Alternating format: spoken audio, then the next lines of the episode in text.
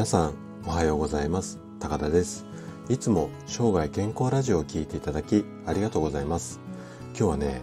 座骨神経痛について話をしていきたいなというふうに思っています。でいつもの健康情報とちょっと違ったこう生体院の先生っぽい話なので例によって例のごとくあのちょっと長めいつもよりも長めになってしまうと思うんですが、まあ、最後まであの楽しんで聞いていただければ嬉しいです。でね座骨神経痛って多分皆さんも聞いたことある、うん、病名っていうかあの不調の病名の一つだと思うんですけどもこの病気っていうのはきちんと治療すればほとんどの症状っていうのは改善しやすい、うん、改善しますって言い切りたいんですけど改善しやすい病気の一つなんですよね。なんでかっていうと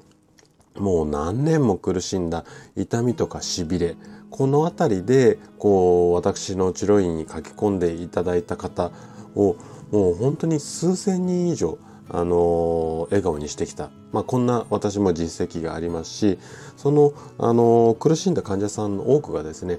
正しい情報が知れたからだから改善できたんだよっていうふうにあのお言葉をいただいてます。ということで今日はその座骨神経痛、まあ、どうやって治すのかも含めてなんですけどもあのいろいろなこう改善するために必要な情報っていうのがありますのでこれをまあ誰よりも分かりやすく一応目標としては日本一分かりやすくの説明を今日はしていきたいなというふうに思っています。であなた自身が座骨神経痛もしくはあなたの周りに座骨神経痛の方がいらっしゃったらあのこの放送を聞いていただいて何かあのヒントになれば嬉しいなと思って最後までしっかり話をしていきたいなというふうに思います。じゃあね最初に話したい内容なんですけどもそもそも座骨神経痛ってどんな病気なのっていうことを話していきたいと思います。で、えっと、これちょっと知ってる方ももしかしたらいらっしゃるかもしれないんですが座骨神経痛っていうのはね正式にはこの病気の名前ではないんですね。じゃあ一体どんなものかっていうと座骨神経っていうこうお尻から太ももを通って足先まで流れる太い神経があるんですけどもこの神経が圧迫されてかつ、まあ、刺激とかも受けてこれによってお尻とか足に痛みやしびれが発生すること。この症状っていうかこの現象自体が座骨神経痛っていう、まあ、病名っていうか名前がついてるんですよね。でじゃあなんで神経が圧迫されちゃうかっていうとうん聞いたことある方いらっしゃるかもしれないですけども腰椎腰の骨の、えー、ヘルニアですね腰椎椎間板ヘルニアとか脊柱管狭窄症なんて言って背骨の間の管が詰まっちゃうとかあのこういった病気が原因で座骨神経っていうところが圧迫されて炎症とかが起こって痛みやしびれが発生するっていう場合が、まあ、まず一つですね。でこういう病名がつかないで原因不明でそのうん神経が圧迫されたり刺激されたりっていうことも多いんですよ。なので治療法を間違えてしまうと治療をせっかく治療しても余計悪化してしまう可能性もあるので注意しなきゃいけない。このあたりが座骨神経痛の正体になります。じゃあ座骨神経痛っていうふうになった場合はどんな症状が起こってくるのかこれについて次話をしていきたいなというふうに思うんですけどもあの代表的な症状細かく言い出したらもうキリがないんですけども代表的な症状をいくつか挙げさせてもらいます。ね、まず1つ目お尻とか足先にかけてまず痛みがこうまあ痛みだったりしびれっていう方もいらっしゃいますかねこういうものが発生する。あと長時間立っていられないほど痛くなったりだとかあとこう腰を反らした動作の時に足とかこう腰あたりに痛みとかしびれを感じたりだとかあと反対にあの立ってるんじゃなくて今度座っていると、うん、お尻がジンジンしたりとか足にしびれが来たりだとか。あとねそうですね。長いこと歩いてて例えばうん、10分とか15分、うん、ご自宅から駅まで歩くと足に痛みが出てしまうよとか、まあ、こんなあたりが代表的な症状になりますかね。でこの辺がどんどんどんどん重症化していくと人によってなんですけどもあのー、尿漏れ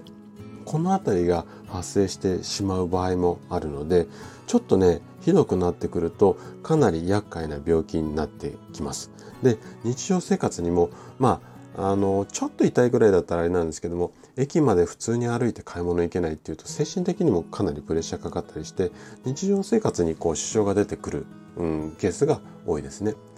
じゃあこんな症状が出たものをどういった治療で改善をしていくのかこの辺りを話をしていきたいというふうに思うんですけどもで座骨神経痛の治療にはいくつかこうやり方があります。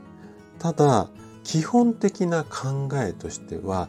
この痛みだとかしびれが激しく出ているケースが多いのでこの症状を和らげるためのいわゆる対処療法って言われるものが一般的です。ただ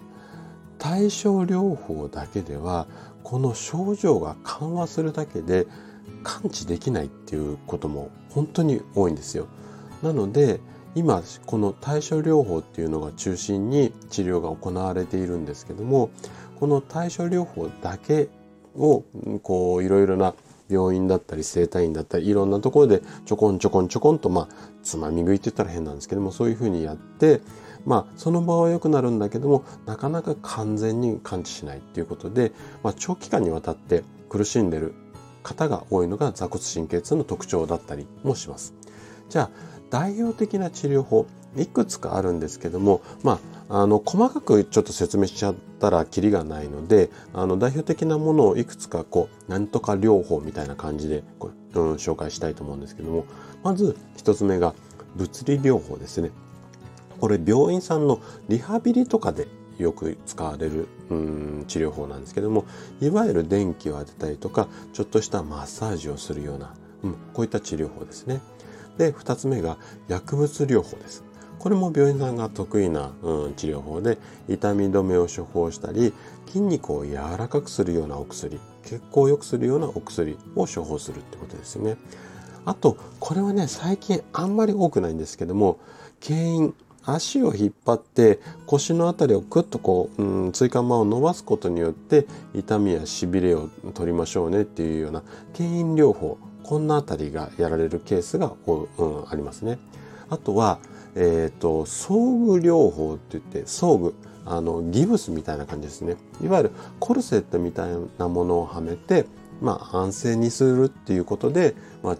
こう経過を見ていく、まあ、こんなような治療法ですね。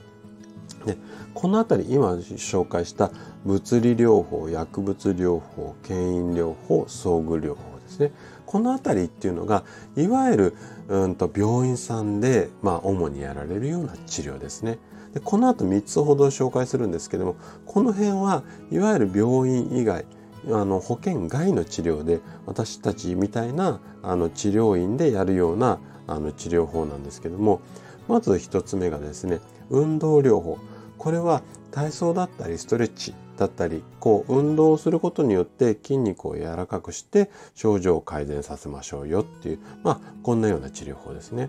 あと手技療法って言っていわゆるこうマッサージのことですね押したり揉んだりして筋肉を柔らかくするこんな治療法とあと栄養療法これはね整体院でやってるのは多分日本全国でも数件で都内だったら、まあ、うちのみぐらいかもしれないですね。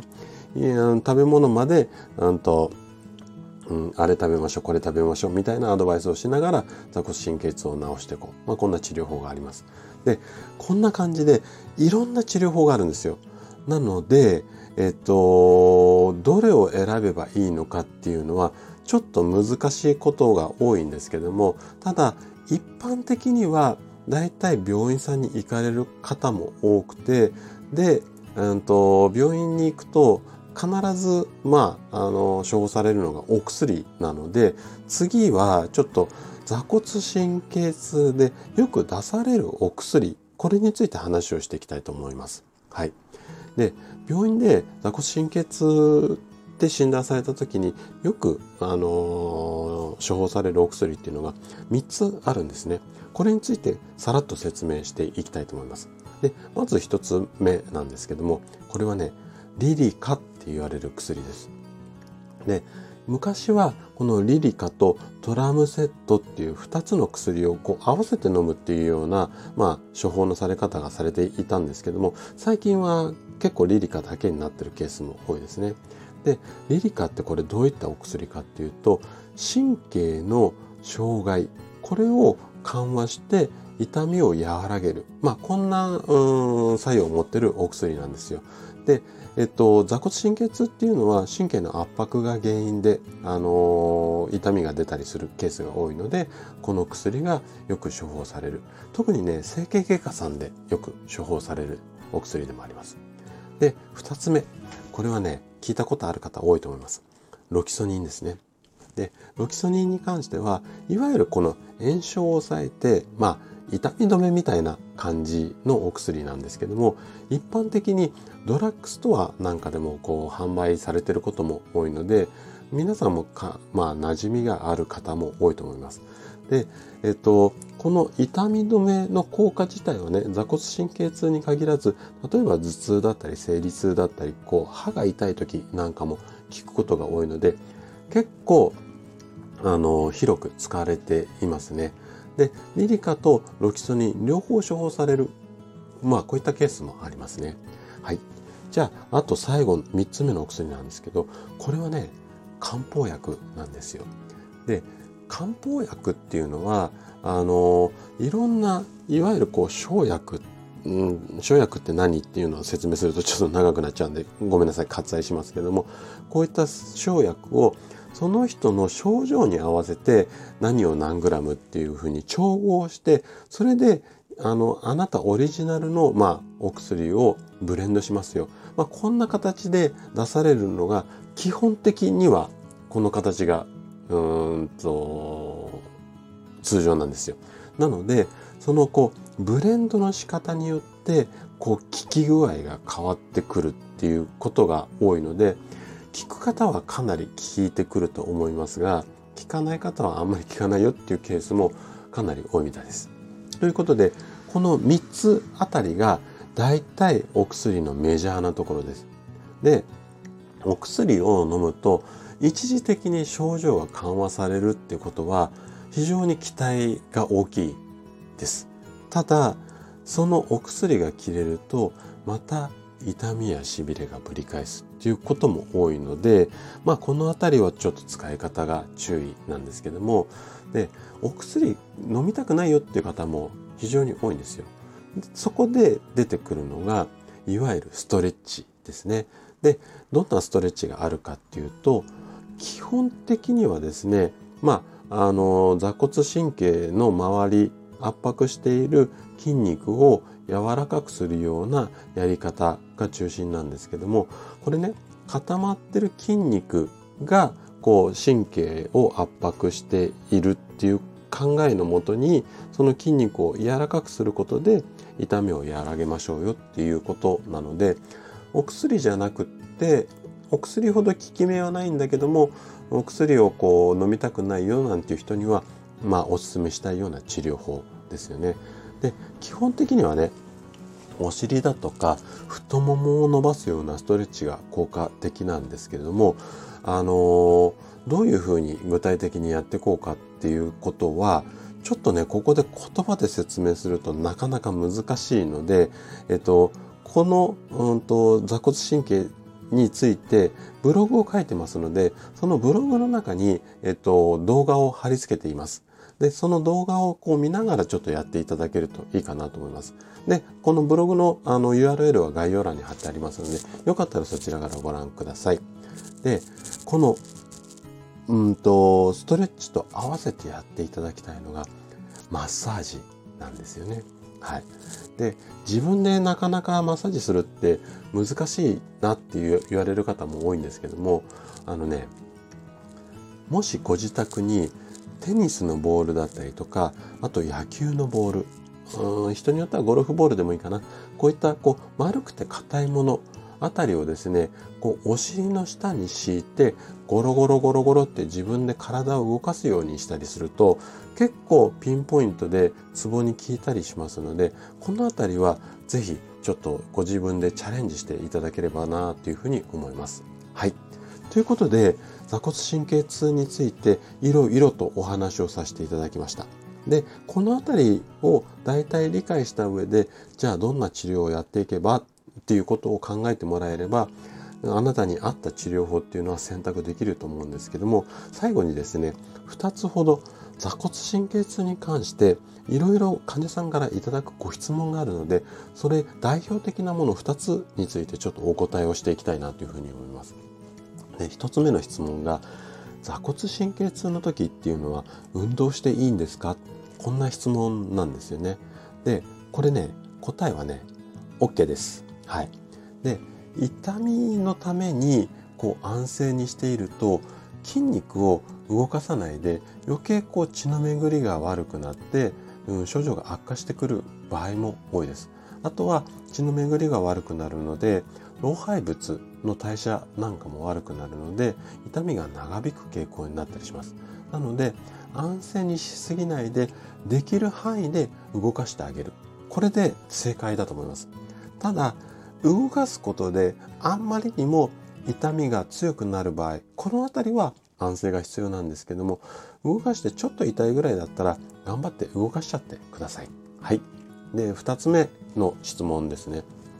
座骨神経痛の痛みがあって夜もなかなか寝れません。こんな時どんな体勢で寝ればいいですか？これもね、よくいただく質問なんですけども、これはね、えっ、と、ズバリ楽なのは、おそらくね、横向きが楽だと思います。で、